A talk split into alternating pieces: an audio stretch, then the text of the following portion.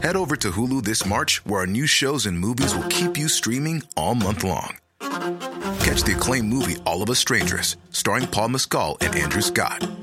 Stream the new Hulu original limited series We Were the Lucky Ones with Joey King and Logan Lerman. And don't forget about Grey's Anatomy. Every Grey's episode ever is now streaming on Hulu. So, what are you waiting for? Go stream something new on Hulu.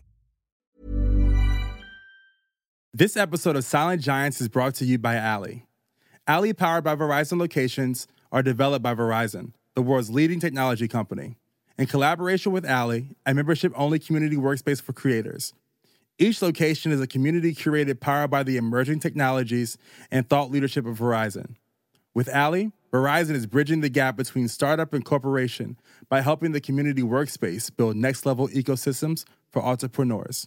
Now, on to my episode with Liberty DeVitto. You know, what's amazing to me. Somebody said, uh, put it this way like, I have had a relationship with millions of people that I've never met. That that's like was like whoa, that's really intense because I get it all the time. You know, in emails, if it was because of you that I took up the drums, you're the soundtrack of my life. You know, all that kind of stuff. You know, it's like we were just guys in the studio just having fun. Yeah, yeah, check it out. I'm your host, Corey Cambridge. Uh, yeah. Everybody tuning in, you invited, you invited. No matter what mood you in, get excited, get excited. Everybody love the music. Let me tell you how they do it. Whether writer or an agent, let me tell you how they made it. You are now talking to a silent giant. Wanna walk in their shoes, silent giants. Wanna study they moves, silent giants. Wanna know what they do, silent giants. Silent giants, y'all. Welcome to the Silent Giants Podcast, a podcast highlighting the superstars behind your favorite superstars in creative industries. I'm your host, Corey Cambridge. To keep up with the latest on the show, be sure to follow us on Instagram at, at Silent Giants Podcast. To keep up with my life, music, and more, be sure to follow me as well at, at Corey Cambridge. This week's guest is drummer Liberty DeVitto, the silent giant behind music icon Billy Joel. For over 30 years, he was Billy's touring and recording drummer, participating on classic albums like Turnstiles, The Stranger, The Bridge, and many others. You may also recognize Liberty for co starring in Netflix's music documentary, Hired Gun. In this interview, we sit down to chat about Liberty's upbringing in New York, how he got into drumming, how he met Billy Joel and became his drummer, and lessons he learned along the way. An amazing interview from an amazing guy. So, without further ado, let me introduce you to the American rock and roll drummer, my friend, the silent giant, Liberty DeVitto. You can make it louder if you want. I love volume. Now this feels better. Yeah, that's good. Liberty, what up? What's going on? Yo, Liberty, you should be a rapper, man. You think? You got a rapper name.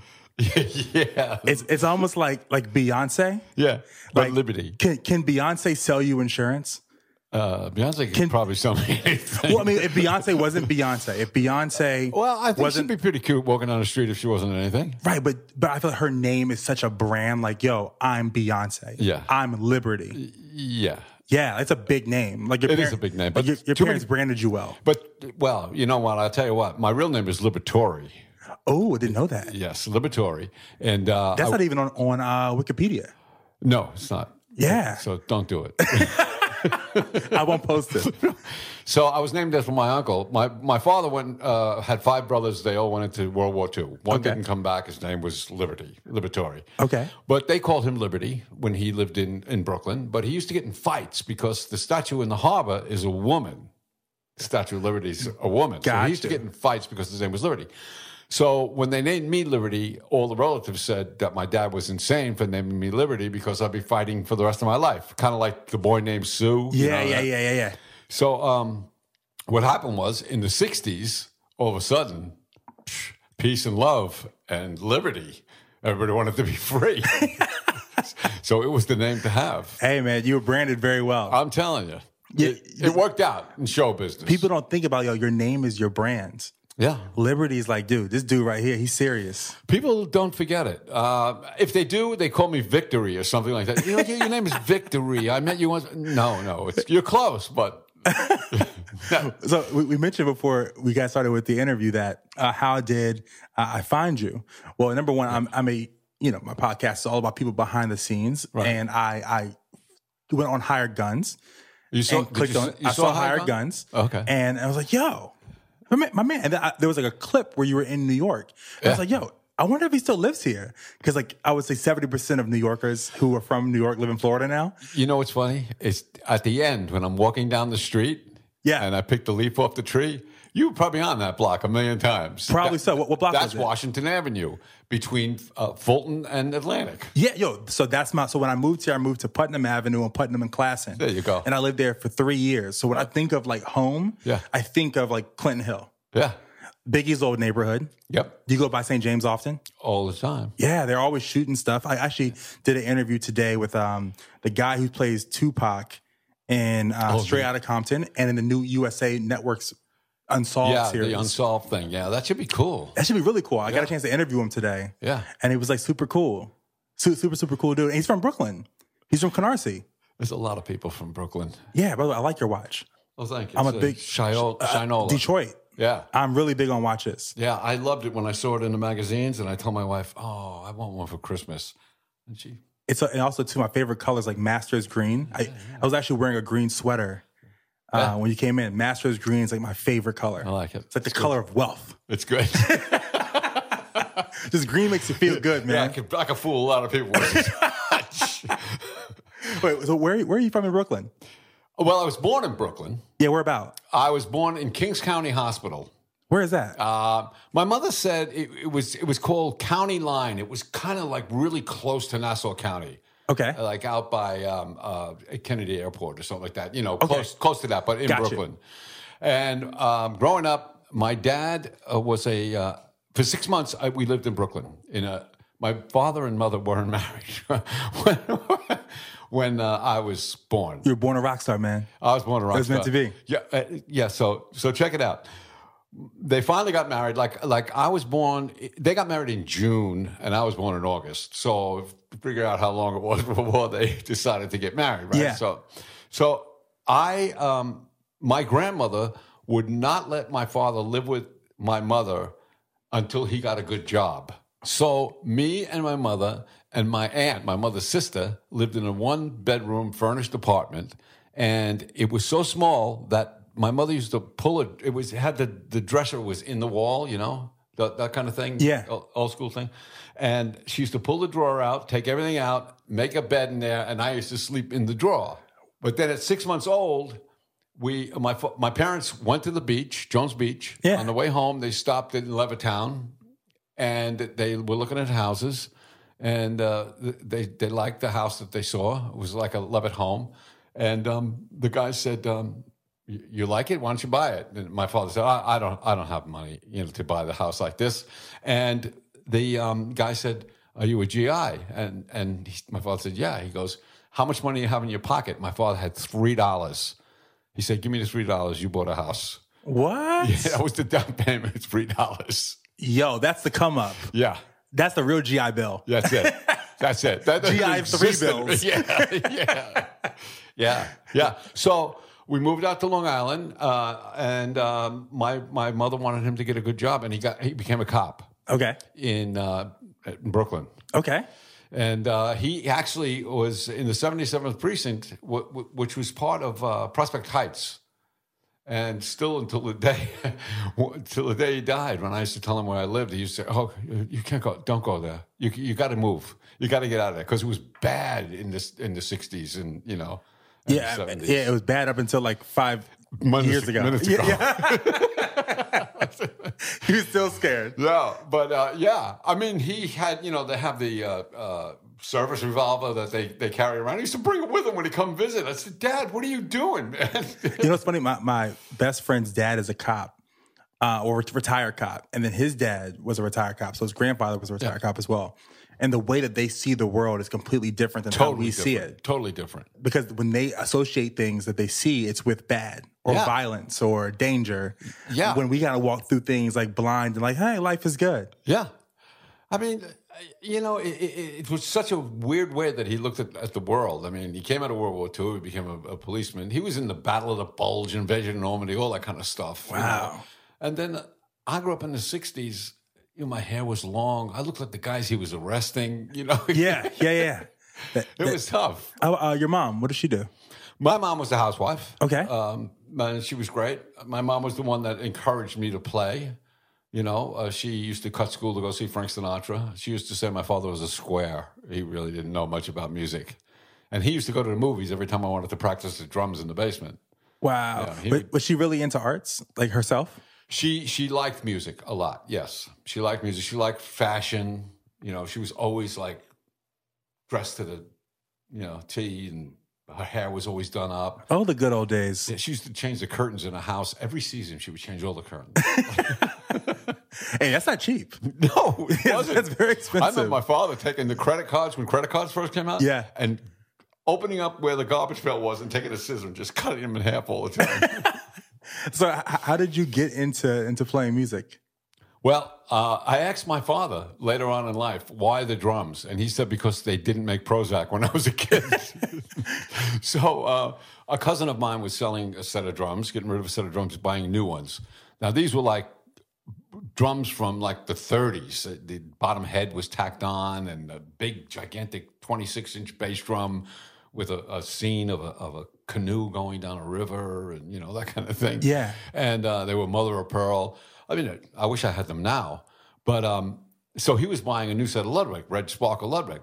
So we took those drums, and I just started to bang on them. I've always loved music, like even before I had drums. You know, like the later '50s music and early early '60s music. Who who are some of your favorite artists from that time? Four Seasons, Dion, Oh yeah, the yeah. Orlons. Uh, you know the Orlons? No, I don't know the Orlons. Oh, they did a song called South Street. South Street,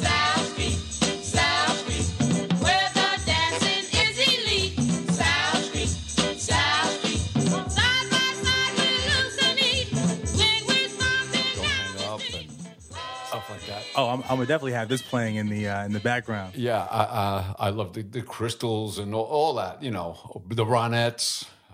I, I got to play with Ronnie Spector for a long time too. Oh, that's amazing. yeah, that was pretty cool. That's that's pretty tight. yeah, Put that on the bucket list. yeah. Yeah, so it was cool. I mean, uh, I started to play drums in, uh, in sixth grade. I joined the sixth grade school band, but I couldn't do the buzz roll for the Star Spangled Banner. And the teacher actually said to me, "Put the sticks down, DeVitto. You'll never do anything with the drums." Boom, my dream, done, over. And what made you keep going with? Well, it wasn't until um, I got, I, you know, when I went to uh, high school and uh, junior high, junior high school and high school were in the same school where, where I lived on Long Island, Okay. right? So um, I was walking around once, and uh, you know, I'm, I the girls love sports, the the guys that played sports in my high school. So I can't play. I can't play sports. I can't do it. I tried playing baseball. The ball was hit. I swore it was coming towards me. It landed way over there. That's when I found out I needed to wear glasses. Right. So now in the '60s, the glasses were like Buddy Holly glasses. You know, really thick lenses. Yeah, and like black Coke bottles. rim. Yeah. yeah, yeah, yeah.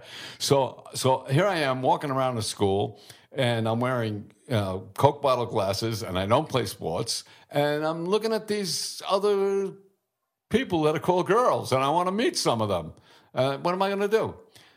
February 1964, my heroes were on TV. On the Ed Sullivan Show, the Beatles were on.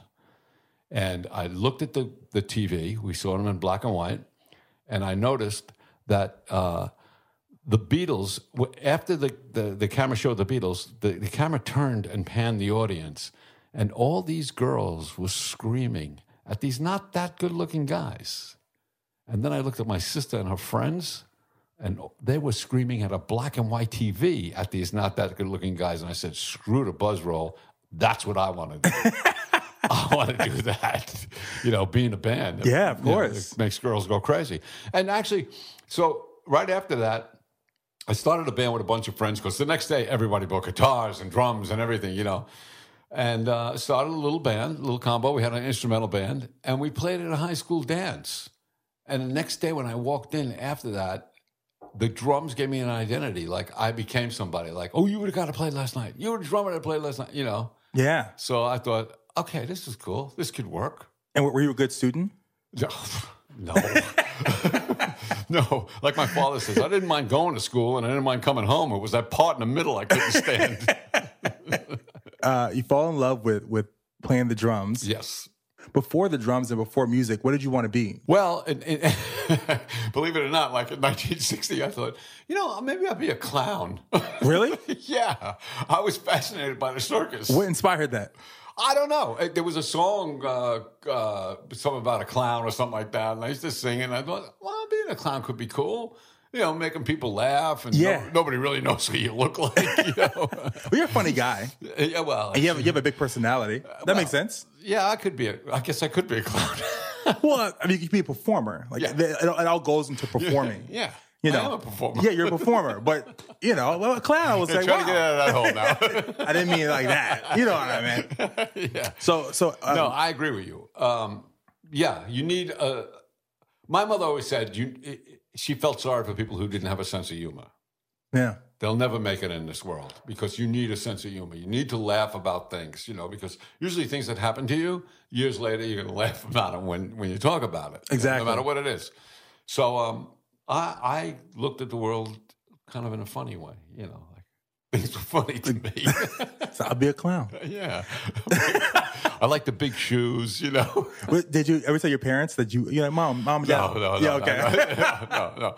They were like, man, you better go back to school. Let me tell you. Let me tell you something. My report card had more red on it than anything else. you know, D's and You know what? I mean, but I think that goes into like into your career. Like, I, I was never really that good of a student, especially towards high school. Yeah. I don't like being defined by rules. I break rules. yeah. Well, you you're you're uh, what is it? The square peg trying to get into a round hole. Yeah, exactly, exactly. That's the way we were. You and me. Look.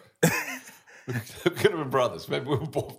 We're Maybe related. so. I- We're I- related. well, we're definitely neighbors. Well, you know, well, we're definitely neighbors, and I am. My mother's side is Sicilian, so you know they came from Africa. Well, I always say Italians and black people are very closely knit. Yeah, All about the food, all about the party, all about family. yeah, Lot Filipinos as well, very similar. yeah. Like uh, my, Greeks. uh, Greeks. A lot, lot similarities in the culture. Uh, you're, you're say you're in high school, right? Or you graduate from high school. What was your your next step out of high school? Well, even in high school, um, I I remember uh, I a friend of mine said you got to see. Uh, I was a junior in high school, and uh, the seniors had a band. And the next day in school, my friend said, "I saw Ronnie Levine's band. You got to see them. They're great. They're unbelievably great. Oh my God, you got to see these guys, right?" Okay, so I go. I'm with my girlfriend at the time, and um, we're waiting online to get in the club and because it's an underage club, they didn't serve booze; they just uh, you know soda. Yeah. Uh, out in Plainview, it's called the My House. Ronnie, the guy, walks out and he passes me and he comes back and he goes, "What are you doing?" And I said, "Nothing." And he said, "Our drummer's getting drafted. Do you want to play with us?" It was like, boom. The next day, I was in the band. he lost the spot. I got the spot.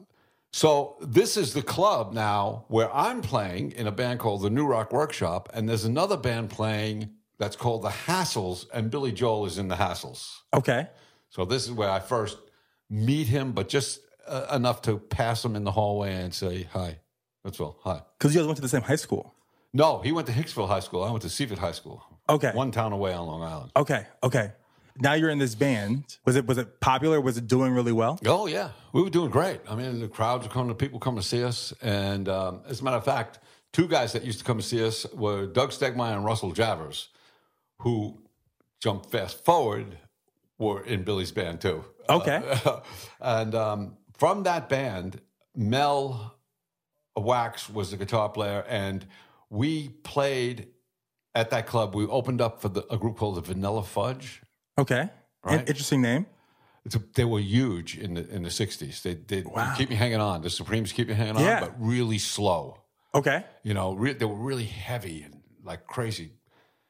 And somebody had told me that uh, they were gonna we were gonna open up for them, and they said they're playing tonight at the Action House, a place in Oceanside. I went down to see them, and I tell you, I I was blown away. They were so good. you know, I mean, Carmine Appice was the, was the uh, drummer in the Vanilla Fudge, and I just copied him immediately Yeah. after that. But um, in the meantime, Vinnie Martell, who was the guitar player, liked to jam. So me and a friend of mine named Ivan used to jam with Vinnie in the back of their management company.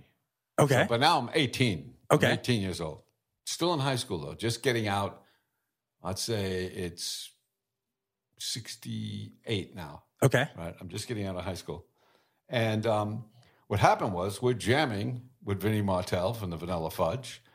And this guy, uh, there was a band called Mitch Ryder and the Detroit Wheels. Well, Mitch had split from the Detroit Wheels. So the Detroit Wheels came to New York. They had a drummer named Johnny B. Mitch Ryder and the Detroit Wheels, they had Sock to Me Baby, Devil with a Blue Dress, Jenny Takes a Ride. Okay, okay. All that kind of stuff like that. The Wheels come to New York and they stop at this management company and they say, We're losing Johnny B. We're looking for a drummer. The guys in the management company say, There's a kid in the back that jams with Vinny. He's pretty good. I get the gig with the Detroit Wheels. So, because they're so out of it at the time, the Detroit Wheels, we do one gig in uh, Hershey, Pennsylvania. We drive all the way out to Hershey, Pennsylvania, and um, the band actually breaks up. But I drive with the band to Detroit, and I hang out and I, uh, with the lead singer. Uh, And, and you're out of high school at this point now? yeah, I just graduated. Okay. I graduated in June. It is now summertime. Okay. Okay. So I finally fly, fly home, and I'm just hanging out at, ho- at the house doing nothing, you know. And I get a phone call, and the guy's it's Mitch Ryder's tour manager, and he says, "We got your number from uh, one of the guys in the Wheels, and we need a drummer. Our drummer got sick. Now the drummer that got sick was Johnny Siomos, who turned out to be the drummer that played on Frampton Comes Alive, which was the, the biggest live album at the time. Yeah. But so he got sick. I said, they said, we need a drummer. I said, when do you need me? They said, tonight. I said, can I do it tomorrow night? My father has to drive me into the city. I still didn't have a driver's license yet. So he drives me to the city. I, I get on the bus with the guys, and um, the sax player, when we set up, the sax player says, Look, I'll just give you this, you know, with the stop and with the go. Luckily, I was a Mitch fan and I had played with the wheels, so I know how the, a lot of the songs went. Yeah.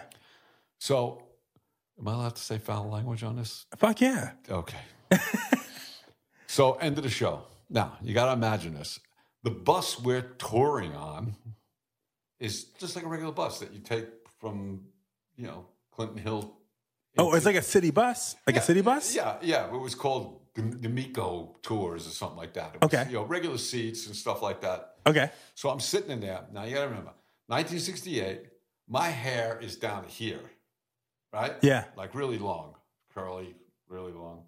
I'm wearing a, I'm wearing jeans, bell-bottom jeans, and I'm wearing a like a Nehru shirt that's green paisley Yeah. with bell-bottom sleeves. Thinking I'm the coolest guy. I just played with Mitch Ryder. so the guys are coming on the bus. The band. He's got a band. It's called the Spirit Field. His band now, right? It's Okay. horn players and everything in it. They're slapping me. Good job. Good job. Mitch comes on the bus. I'm thinking it's gonna be so cool. Goes right past me. Goes to the back of the bus. Comes back up. Sits right next to me. He goes, "Did you have fun?" I said, "Yeah." He said, Did you like what you did? I said, Yeah. He said, Would you like to do this forever? I said, Yeah. He said, Blow me. And he went back in the bus. Shit. It's done. It's over. Over. And I see the guys giggling and stuff like that. And then they said, He'll be back. He'll be back. So he came back and I ended up staying with him like for six to eight weeks on on this tour up and down the East Coast. So at 18 years old, you're touring. I'm touring at 18 years old. It's like, it's like it's really amazing that you're able to like your career started kind of right away. Like there wasn't right away. there wasn't like a you know I well I served ice cream for a little bit No. over the summers and Nope. No job, no nothing. what did your parents say about that? Oh, they were excited. My mother loved Mitch Ryder. She, she loved it. It was like, you're going to play with Mitch Ryder? Wow. And, and what did you learn from that touring experience, like being a drummer in that band? Was to, my time, when I do a fill, my time has to match when I'm just playing a beat. You know, hmm. I, I, that's why I had a problem. I would rush my fills. You hmm. know, being a rock, white rock guy, you kind of tend to do that. But those albums that he, they told me to get, they were so laid back, the drums, that I, that's where I learned, you know, you lay back, man. Wow. And and you know, you, you keep learning as your career goes on. I remember one guy after Mitch Ryder, one of the, the two of the horn players started a band in Baltimore. So I went down there and lived down there for about three months. What a joke that was, though. What, what, what was that a joke? it was in Townsend or something like that. It was Towson. Yeah, Towson. Yeah, yeah, yeah, something like that. There was um, a club called the uh, what was it called? Hollywood Park. The building was built in 1910, and you could go. We we slept upstairs as a cl- in the club, and you could take a ball and roll it from one end, and it would go whoop, whoop, whoop, and just settle in the middle. The, the club Because the clock dipped in? Yeah, yeah, yeah. And uh, I remember the bass player telling me the bass player was a funky guy. You know, Walter Bailey was his name. Really cool. Uh, he had just gotten out of the army, and he he felt the tension in my playing, and he said, "No, man, just just grab the sticks and barely hold them, and just do it." You know. And it's like people say, "Well, you must have some muscles in your arms, you know, because you hold the sticks." No, no, you can pull them right out of my hand. That's how lo- loose you hold them Wow. you know. So I learned a lot from from listening to these guys and always being the youngest guy in a band, you know, and always playing with guys that were better than you. That's how you get better. Um, yeah. So after that, I, I come home and I'm not doing anything, and uh, I hook up with this guy, Richie Supa. Richie Supa, um, he was in a band called the Rich Kids. Now Richie has had a deal with Paramount Records to do an album. Okay. So we're playing with him, we're working out stuff. We go to Atlanta to do an album. And we do this album with um, guys from another band that eventually became the Atlanta Rhythm section. Okay. So it's my first time ever recording. And Oh, it was, wow. was such a great lesson to learn. The, the producer's name was Buddy Buie. They did all the um, those stormy and spooky and those songs from the '60s and stuff like that. So it was really cool living in a hotel room. You know, we're all piled up on each other because nobody's got any money, so we're all in one room. Yeah. and uh, recording in this studio. You know, the Atlanta Rhythm section. They weren't called that yet, but they became the Atlanta Rhythm section. The album comes out. We go on the road. I flip the van and believe it or not, break every bone in my face. What? Yeah. We're coming home from Cleveland. We just had opened up for Grand Funk Railroad. And we're coming home from Cleveland. I'm on Route 80 in Pennsylvania, just coming into Pennsylvania, and I slipped on black ice. And I dove into a ditch, rolled up a hill, and then back down again. Oh my God. Yeah, and my face hit the steering wheel. You know, back then no seat belts. You know, there was nothing. So I'm in the hospital. Supa has to Supa has to pick me up out of the snow and carry me on his back up the hill to get to the highway again. Well, and how, how was everyone else in the band? In the band? Yeah, Were- there was only one other guy. Okay. Flip, our our um, our roadie. Flip had the perfect name because he was a bit flipped. Was it? Was he okay? He he saw it coming and he braced himself with his hands on the ceiling and his feet on the dashboard and rolled with the van. Oh my God. Yeah. So luckily, a tractor trailer truck pulled up, saw it happen, and stopped. And because now I'm sitting with the, the front window windshield all over me, sand and, and snow and everything on me. And what happened was I broke this this part of my face. All this pushed out. My nose broke, everything. My eye fell into my sinus pocket. So I'm looking through one eye, but blurry and I could just see the lights of the truck blinking. And I can hear him talking and telling Supa, get him in the car and go to the next exit. I will radio ahead. They'll the police will be there and they'll escort you because it's snowing like mad. They'll escort you to a hospital. I Wow. went to the hospital and I stayed there for a few days until my, you know, the operation took four and a half hours to put me back together again. One guy did it, you know, and uh, my parents had to come pick me up. Until you, and then you went back to New York. I looked like a freaking monster, I could only imagine. like a monster. My head, my head was so swollen that they had to wait like days before they could operate for it to go down a little bit. And like, how long? How long were you sidelined from like Oh, playing or? Geez, I was sidelined for about six months. That's when I got a regular job. After I almost lost my life. because the girl I was dating at the time, we got engaged after that. Okay. yeah, Okay. She lived through it with me. I thought, okay, this girl's good. We got engaged. And, um, but I had a friend. As a matter of fact, I still have a friend. I spoke to him today.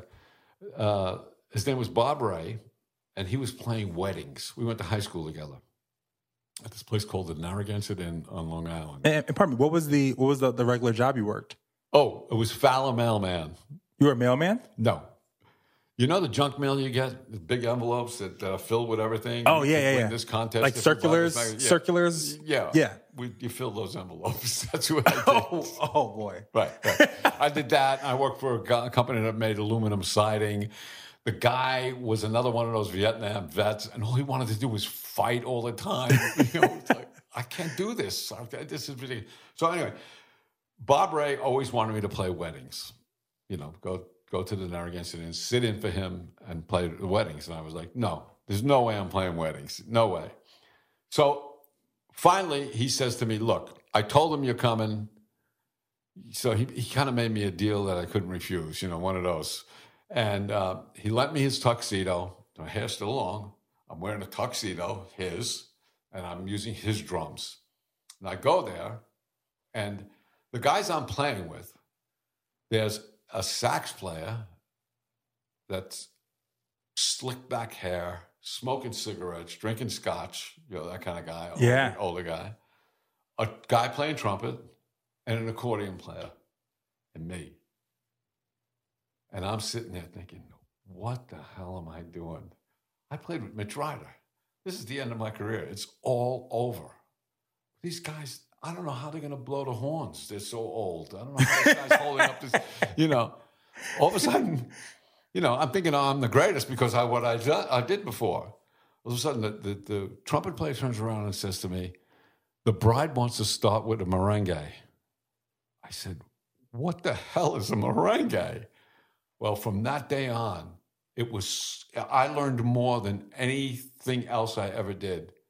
Was at that wedding. I stayed there for two and a half years. Wow. You play so much ethnic music and music that the people in that party want to hear that you might not be familiar with, but you will learn really fast how it goes Yeah.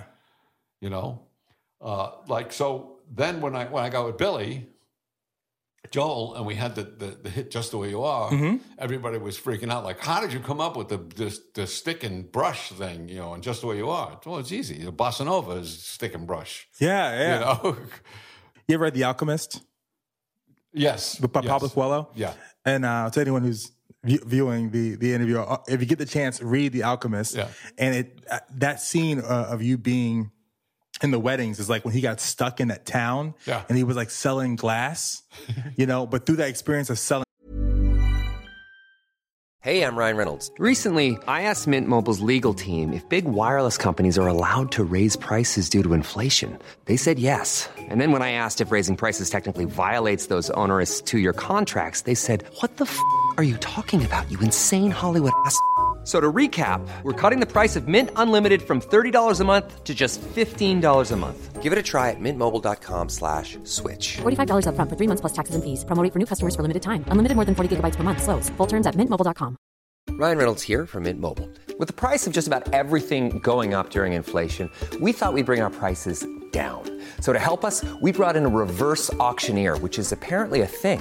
Mint Mobile unlimited premium wireless. Ready to get 30, 30, bit to get 30, bit to get 20, 20, 20, bit to get 20, 20, bit to get 15, 15, 15, 15 just 15 bucks a month. So, Give it a try at mintmobile.com slash switch.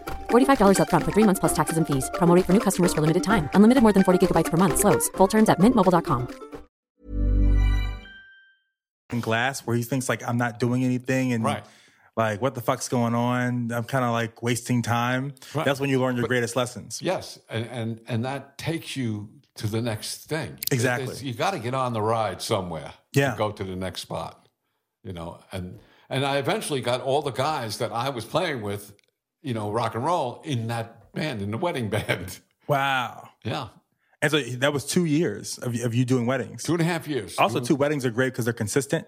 Yeah. They're every Saturday. Well, it was uh, you would you would have a Friday night, sometimes a double on a Saturday, and a double on a Sunday. Now I know you were ba- making money. well, I know bands today, like they make anywhere from seventy five hundred dollars to twelve thousand dollars to play a wedding. We were making thirty five bucks a piece, union scale, Okay, okay, but it's consistent. and it was the seventies, so it was seventy one or something. I had to join the union to go to do the weddings. You know, after the wedding part of your career, how did you, you know, link up with Billy? What's the story behind that? While I was playing weddings, I had there was a, we had a band called Topper, myself, Doug Stegmeyer, Russell Javors, and this guy Harry em- Howie Emerson. We were doing all original material, all Topper stuff, you know, and um, we were playing in bars, but we played blues songs too, and we were playing reggae then too. Because we discovered reggae was like, whoa, this is really cool. Let's do this. Yeah. And um, so one, uh, Billy was living in L.A., making albums with studio musicians and going on the road with other musicians. He needed a bass player. He called Doug Stegmeyer, who was in Topper, because the sound man knew Doug from high school, Okay. to fly out to LA, play with Billy on the Street Life Serenader tour. Now that's one album after Piano Man. So there's Piano Man, Street Life Serenader. He's, he's out. Doug goes out there. During that tour, Billy tells Doug, I want to move back to New York and I want to get a bunch of guys to play with me. I want the same guys to play on my record that go on the road with me. And I want a New York style drummer. And Doug said, You know the guy, you've met him in my house. Yeah. you know. So um, I still had to audition for Billy when it came back. And because there's other guys that wanted the gig. And so I learned all his songs. And it's funny, you know, because my mother loved R&B. She loved Aretha Franklin, Sam and Dave, and all that kind of stuff. She really loved Jackie Wilson, was one of her favorite artists. Jackie's awesome. Yeah. And um, I was practicing to Billy Joel songs downstairs in the basement of my parents' house. And my mother came down and, and she goes, You're going to play with that guy? I said, Yeah. Tough critic. Yeah. Tough critic. yeah. So um, anyway, I do the audition. I play the songs that he that he plays in his show. He was impressed, and then he said, "Look, I'm making a new album, and uh, I'm going to run by run you by some of the songs that I'm going to do on the new album. See what you come up with." And he was pretty amazed at how fast I caught on and came up with stuff. He didn't know for 25 years that Doug Stegmeyer had given me a tape of all the stuff he was going to do on the new album before I went to the audition. That's amazing. yeah. Cheat, Yeah. The cheat code. Yeah. Shout out to Doug. Yeah. so um, we, the three of us went in the studio. Okay. And what, what, and what studio now, did you go to? Now Jim Guercio is producing Billy. Jim Guercio owned Caribou Ranch out in uh, Boulder, Colorado. Okay. And he produced Elton John in Chicago. Okay. So he takes Elton John had just fired Dee Murray and um, and Nigel Olsson, drums and bass. Okay. He sets up Billy with those two guys in the studio. Billy hates it, fires Jim Guercio, comes out to Long Island, stays at the Howard Johnson's in Westbury, and we go to Hempstead in Ultrasonic Studios, me, Billy, and Doug, and record the turnstiles. Some folks like to get away, take a holiday from the neighborhood. Hop a flight to Miami Beach or to Hollywood. But I'm taking a Greyhound on the Hudson River line. I'm in a New York state of mind.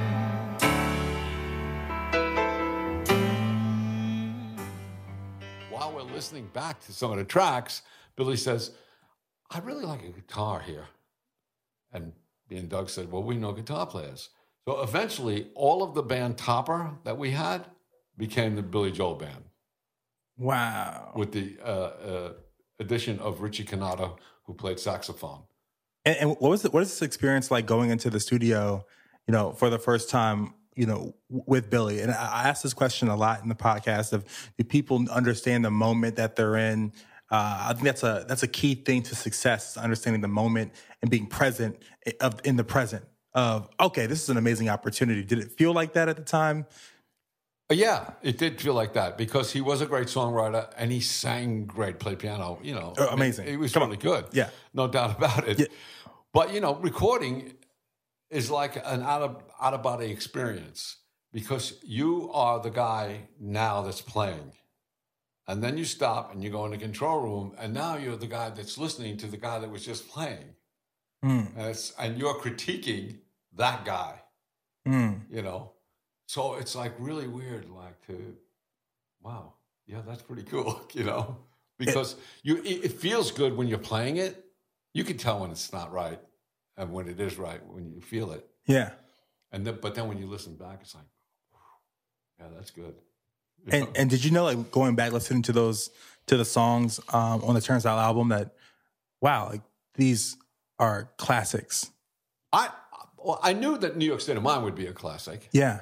and Angry Man is kind of a, a, a it was a, a production, you know, like it had a beginning and a middle and an end.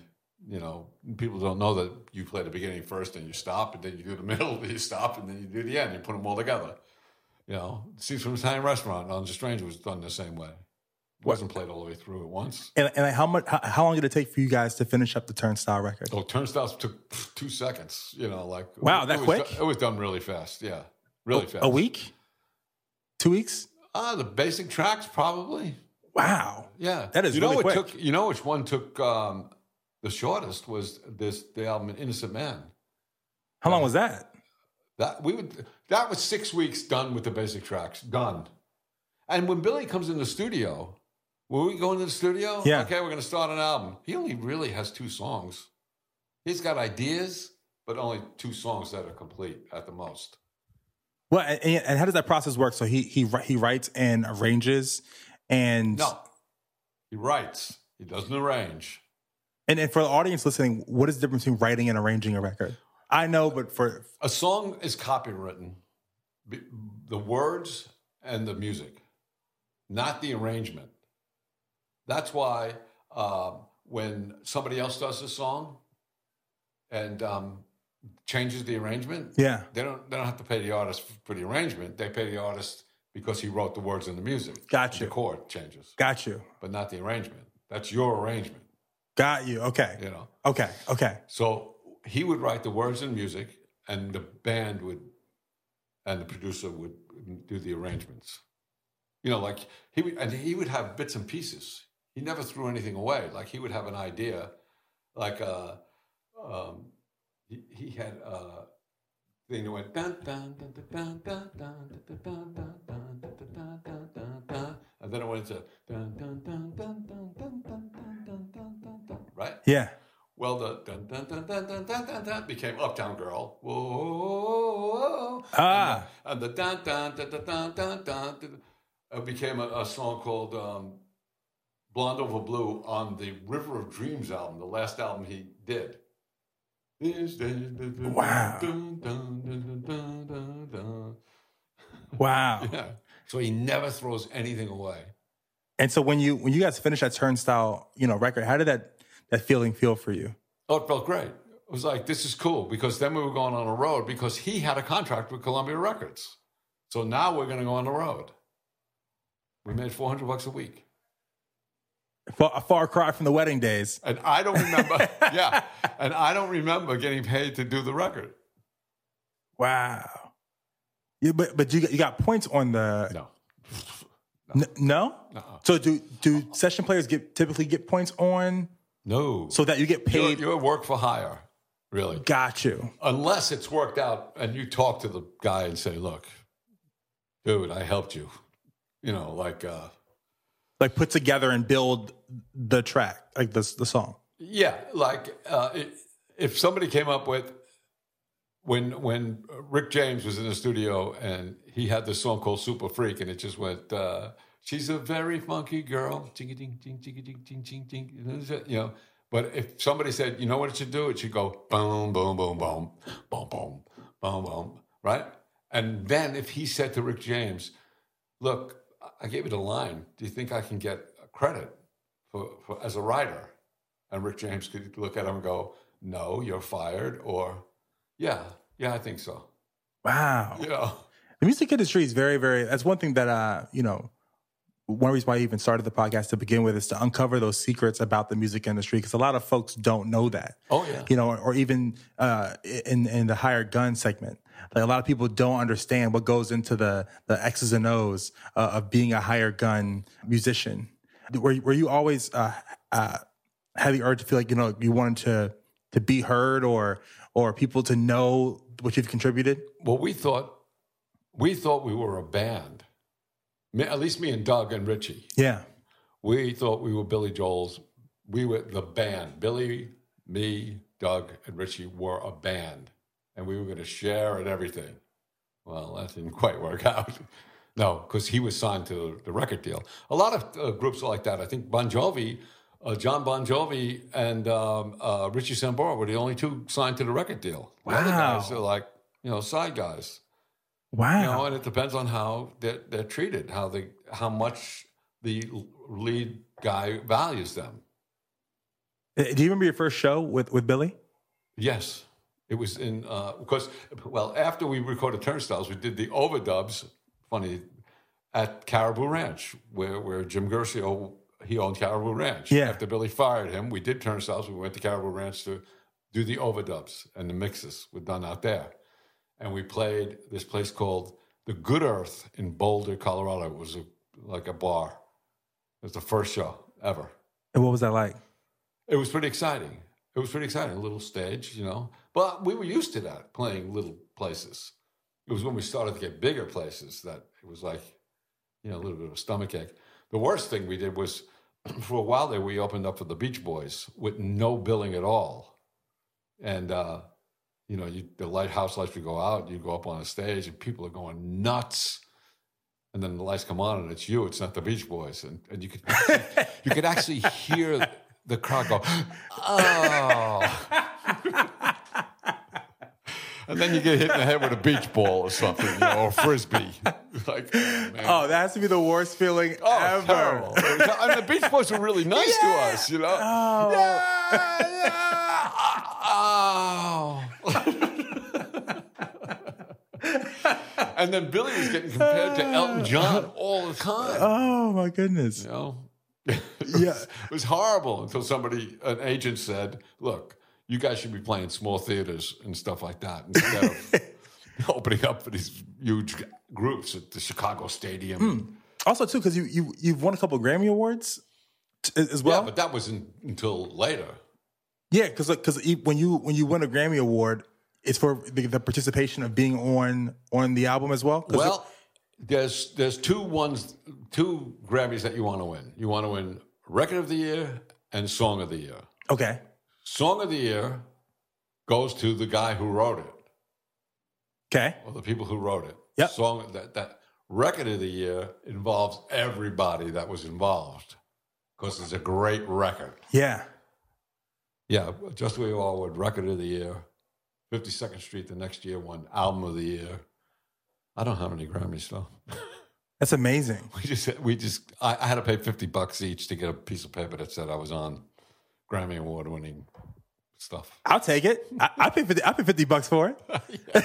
You get one if you prove it. Well, well, I think that's the like, that's the beautiful thing about about music. You know, it's something that lives forever.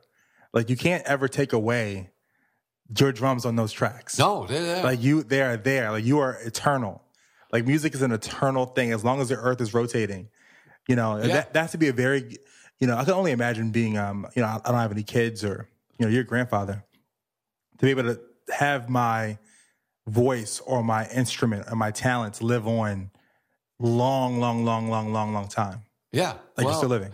You know, it's amazing to me. Somebody said, uh, put it this way: like I have had a relationship with millions of people that I've never met. Mm. That that's like was like whoa, that's really intense because I get it all the time. You know, in emails, if it was because of you that I took up the drums, you're the soundtrack of my life. You know, all that kind of stuff. You know, it's like we were just guys in the studio just having fun. What was your favorite show that that you can remember? Um, Well, we did so many different. Like I love Australia because it, you know the country was beautiful and and the people were beautiful. Um, I loved playing um, in Philly. Philly was a wild crowd. They were great. New York was a great crowd to play. You're home, so you got to play harder. Yeah. because they're like looking at you like this. yeah, uh, dude, New York is the hardest place to Oh play. boy, it's tough. Uh, You know, you, you give a, a great show in New York when they don't boo. Yeah. If they don't boo, you did a great fine. job. No, and we did shows. Um, in 1979, we went to Cuba and played. Uh, there was a, a an exchange thing that Columbia Records did with the Cuban government, where 150 Americans went. Uh, we went. Tito Puente went. Uh, Weather Report went. Uh, Stephen Stills, Bonnie Bramlett, people like that. And um, for a weekend, five days, there was for every American band, there was a Cuban band that played. American band, Cuban band, American band, Cuban band. And um, that was an experience to see that country at that time. Whew. Man, broke yeah, broke. But the great thing is that I meet a lot of pe- kids now that were at that show. That when Castro said, you know, get on the raft and you can leave. Remember they came over. Yeah, and a lot of people died. Yeah. They, they sunk. They made it, and they some of them were at that show, wow. and they they told us, you know, like what happened after we left. How some some guys got arrested because they took T-shirts from us, and you know we were watched all the time. That was intense. And then in 1987, we went to the Soviet Union and played there. How do you juggle family with with you constantly being on the road? How does that work? Well, let's put it this way: I've been married three times. I'm not. A, I dropped a few balls here and there. I didn't I didn't juggle family. Jug, uh, family juggled me. yeah, yeah, yeah. No, it, it's tough. It, it's tough. I mean, uh, my daughters. I got four daughters. The oldest one is 37, and the youngest one is going to be one on Saturday. Wow. Yeah, so it's 37. So 37, wait, wait, you just you just had a daughter. yes. Wow. So 37, 33. Forever young, baby. One. Congratulations. Oh, thank you. Thank you. Yeah. It's very exciting now because back then when the other girls were born, it was make an album, go on the road, make an album, go on the road. Yeah. And now I'm experiencing things because my wife works. You know, my wife is 42. And so she had to decide if she wanted kids or not. And I always said, kids are the greatest thing you can have, Yeah. you know. And um, so she decided, you know, time was ticking away and it was time. So she wanted a baby. And I said, sure, let's do it. And now I stay home. I'm the Manny, you know. Hey, I used to be I used to be a Manny. Ahead. I was a Manny for uh, for one year in Greenwich, Connecticut. How'd that go? Dude, you know what it- you know what it is? Liberty, it's one of those things in life that you're just grateful that you had the experience. Yeah. Like like I don't know how many black rappers could say, "Hey, you know, before I made it big, right. I was a nanny." And also too, it's good to see it was a, a opportunity to see another way of life. And, And you, do you have children? no. Okay, so you know now Yes. Well, what it's going to be like. Well, yeah, well, well, the good and the bad, right? Because I Yeah. was able to experience, you know, these folks who came from the one percent, Oh, yeah. right? So I was able to see the positives. You know, I come from single parent home. You know, I mean, it's very normal. I went, Would not not poor, but not rich, and hey, I'm an, I'm an example of my parents staying together. I wouldn't say it's any worse or better. You know? yeah, yeah. I mean, it's one of the things. Everyone's situation, no situation's good, and no situation's bad. Right. It's all about how we perceive it. Yeah. And so for for me, I would imagine these these kids have all the opportunities in the world uh, because they come from the one percent and they have a lot of money. But I realized from that experience of being a nanny of like, dude, no, they have a, their own their own struggle. Like they don't know what the real world is like. They Right. don't have a diverse group of friends. They don't. Um, they're very sheltered from things. They don't know what adversity is like. Right. Um, so they're they're hurting in a whole, totally different way. Um, and I, learned a lot from that experience from from being a nanny. Connecticut, so huh? Connecticut, man, and it, it was crazy because like Diana Ross was my neighbor, Tommy Hilfiger was my neighbor. Like I, I lived like on the the whole bottom floor. Uh, was Wow. oh the whole bottom floor I had to myself, and it was like overlooking the pool. I mean, I had like a the I call it the manny van. I had a minivan, and I would pick the kids up from school. I would make all the breakfast, lunch, and dinners during the summer. I would take them to camp and take them to the park and pick up their friends, and Wow. it was like an all day intense thing. Like That's wild. and then I would come to the city and just The blow kids- all my money. like I would just find the nearest. Because the thing about this too, and something that I, I another thing I learned while being a, a manny was the appreciation for stay-at-home moms, the appreciation for teachers, the appreciation for people that that work intensively with the youth. Exactly what I'm experiencing now. Yeah, Like I, if, if, if I didn't hate my ex-wife so much, I would like post it on Facebook. Like I sympathize with with mothers. Yeah. I can't stand my ex-wife. Let me tell you something.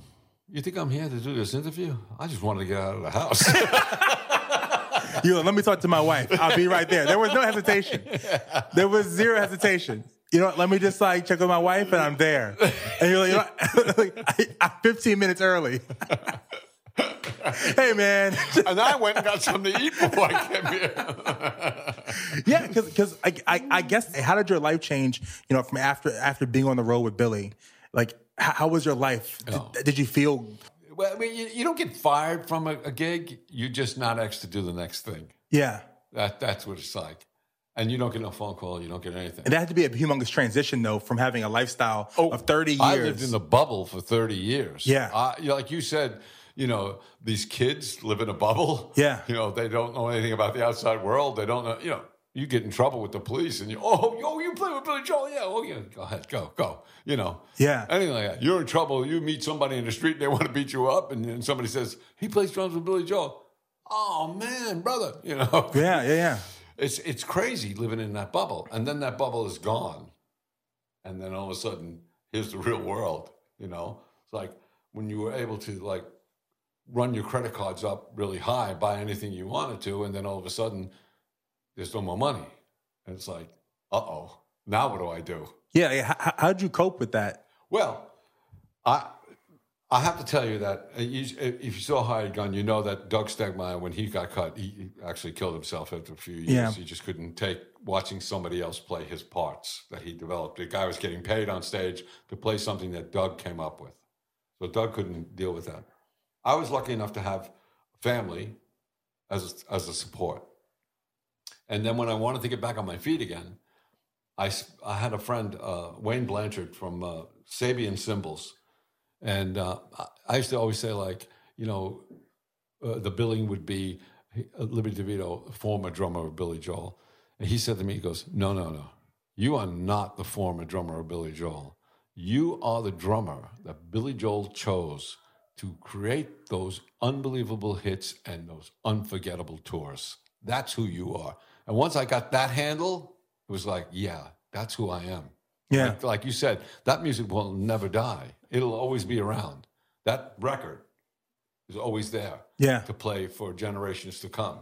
And it's amazing to hear on the radio. It's still on the radio, you know, and it's bigger now than it was back when it was out. It's Yeah. crazy.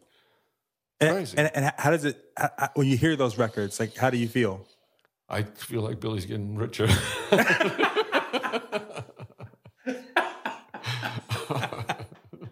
Well, but does it bring back like good vibes of nostalgia Well, and happy I- times? I, and, make myself immediately go to the studio when we recorded them because there was great times. We had great times in the studio. Great times. That was my favorite thing. yeah. Yeah. And touring. In, touring Aus- was in cool. Australia. Touring was cool, but recording is like, yeah, we did it.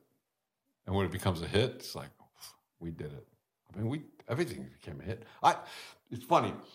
The first gold albums and platinum albums we got, it would say "The Stranger," platinum album for the sale of 1 million copies. After I had the falling out with Billy, I got a little angry and the Sicilian came out of me and I smashed a bunch of albums. So when we sat face to face at, with our lawyers to try to come to some kind of agreement on like royalties that I was supposed to get, internet royalties and stuff like that. Yeah. They said, what, what else do you want? And I said, Can you replace my albums?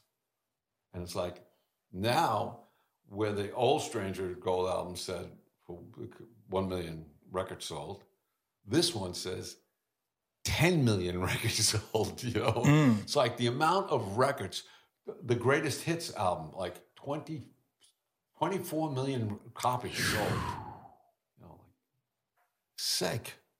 Hey, is there something that you that you wish you had known about the business side um, going into it? If you could go back in time. Oh God, I wish I, I wish, I wish I knew that friends can be friends, but you really need to read the contract.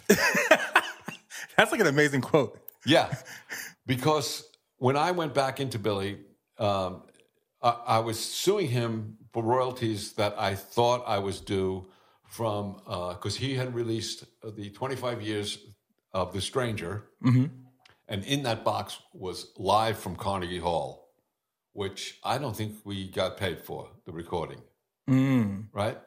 So I was kind of suing him for that, and the his lawyers found a copy of the contracts that we got to do the Bridge album, which was nine or ten albums after the first album that we did. hmm And in that, there was one line that said, I give away everything, the rights to everything from this album back to the beginning.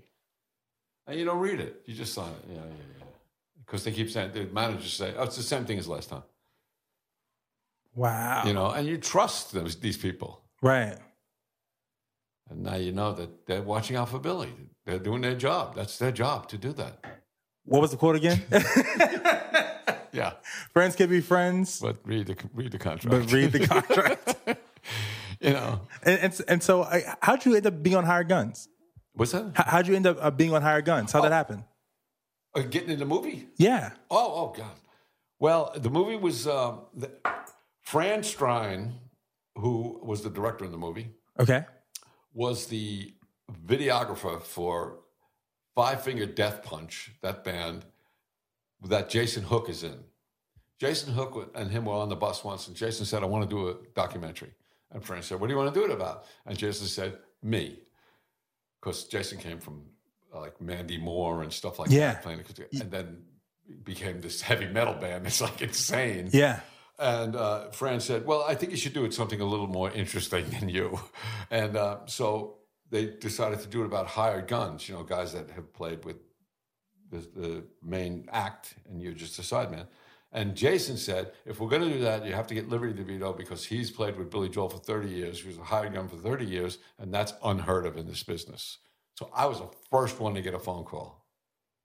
And the most disappointing thing about hired gun is what I'm wearing. Because I get phone calls all the time to do things like that, Yeah. and they never pan out. They come over, they do an interview, and then it kind of goes away.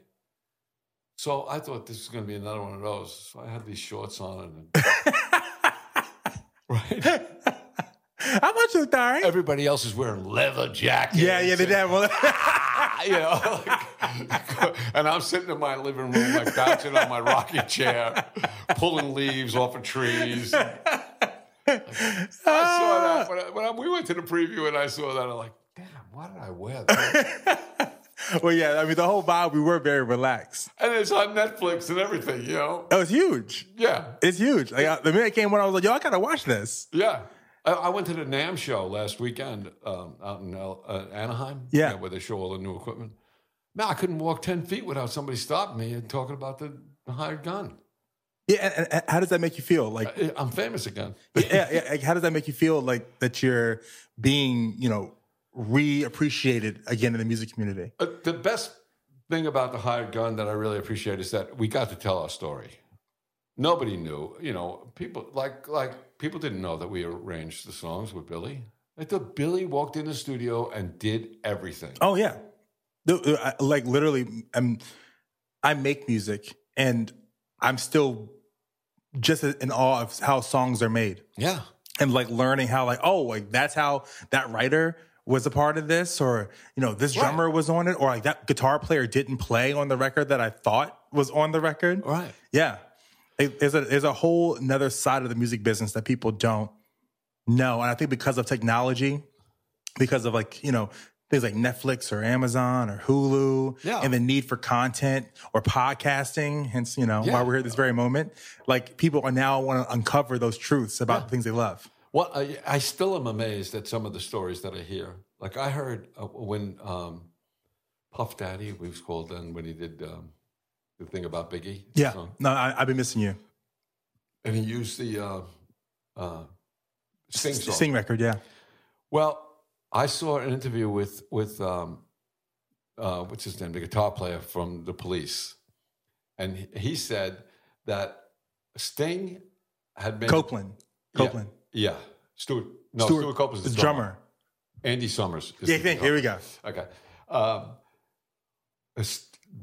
Puff Daddy wanted the rights to the song. Sting did not give him the rights to Every Breath You Take.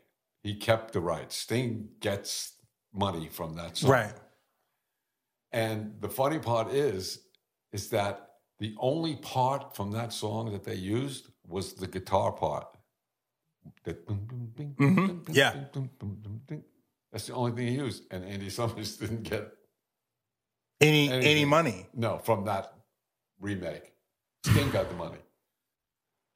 Friends can be friends. And Sting, and, and, and when Sting wrote Every Breath You Take, he walked into Andy Summers and he said, I wrote a great song, but you have to make it sound like the police.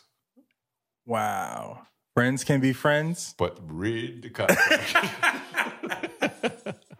Well, Liberty, thank you so much for being here on the show, my this was a man. gas, man. I really appreciate you. Yo, You should get your own podcast. Yeah, I, You you should. yeah well, well, I'll have a one year old on my lap. It get you out of the house. It will. You're, you're the man. Yeah. I appreciate you, Liberty. Thank you. Thank you. So great. Thank you so much to the Silent Giants behind this episode of the Silent Giants podcast.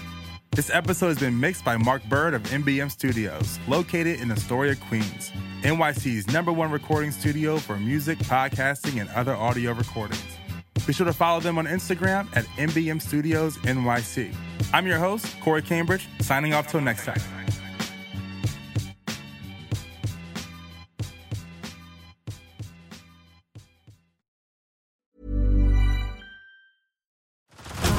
Head over to Hulu this March, where our new shows and movies will keep you streaming all month long. Catch the award winning movie Poor Things, starring Emma Stone, Mark Ruffalo, and Willem Dafoe. Check out the new documentary, Freaknik The Wildest Party Never Told, about the iconic Atlanta Street Party. And don't miss FX's Shogun, a reimagining of the epic tale, starring Anna Sawai. So, what are you waiting for? Go stream something new on Hulu.